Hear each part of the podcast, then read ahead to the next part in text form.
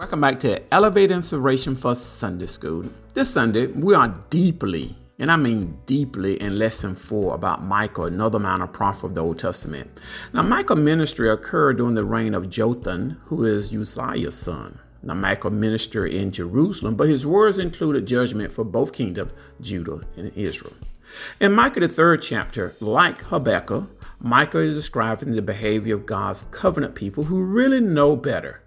Micah used figurative language to illustrate the extreme degree in which these leaders hate the good but love the evil.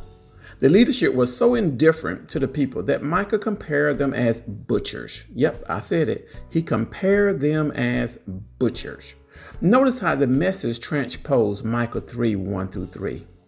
Listen, you leaders of Jacob, you rulers of Israel, should you not embrace justice?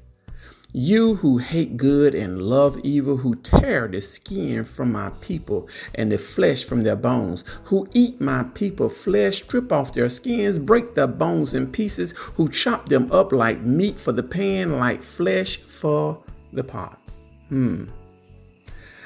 Even the Savior used this type of language when describing the leadership of his day as greediness by stating that they devour widows' houses in Luke 20 46. Later, correction. Later, Apostle Paul warns believers about their own type of cannibalism in Galatians 5:15. But if ye bite and devour one another, take heed that ye be not consumed one another. So let's bring this today.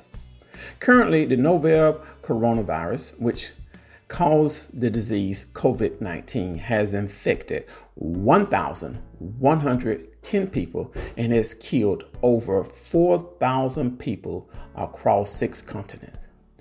Now, some predict that the virus will wreak economic havoc, yet some leaders are trying to profit from this pandemic.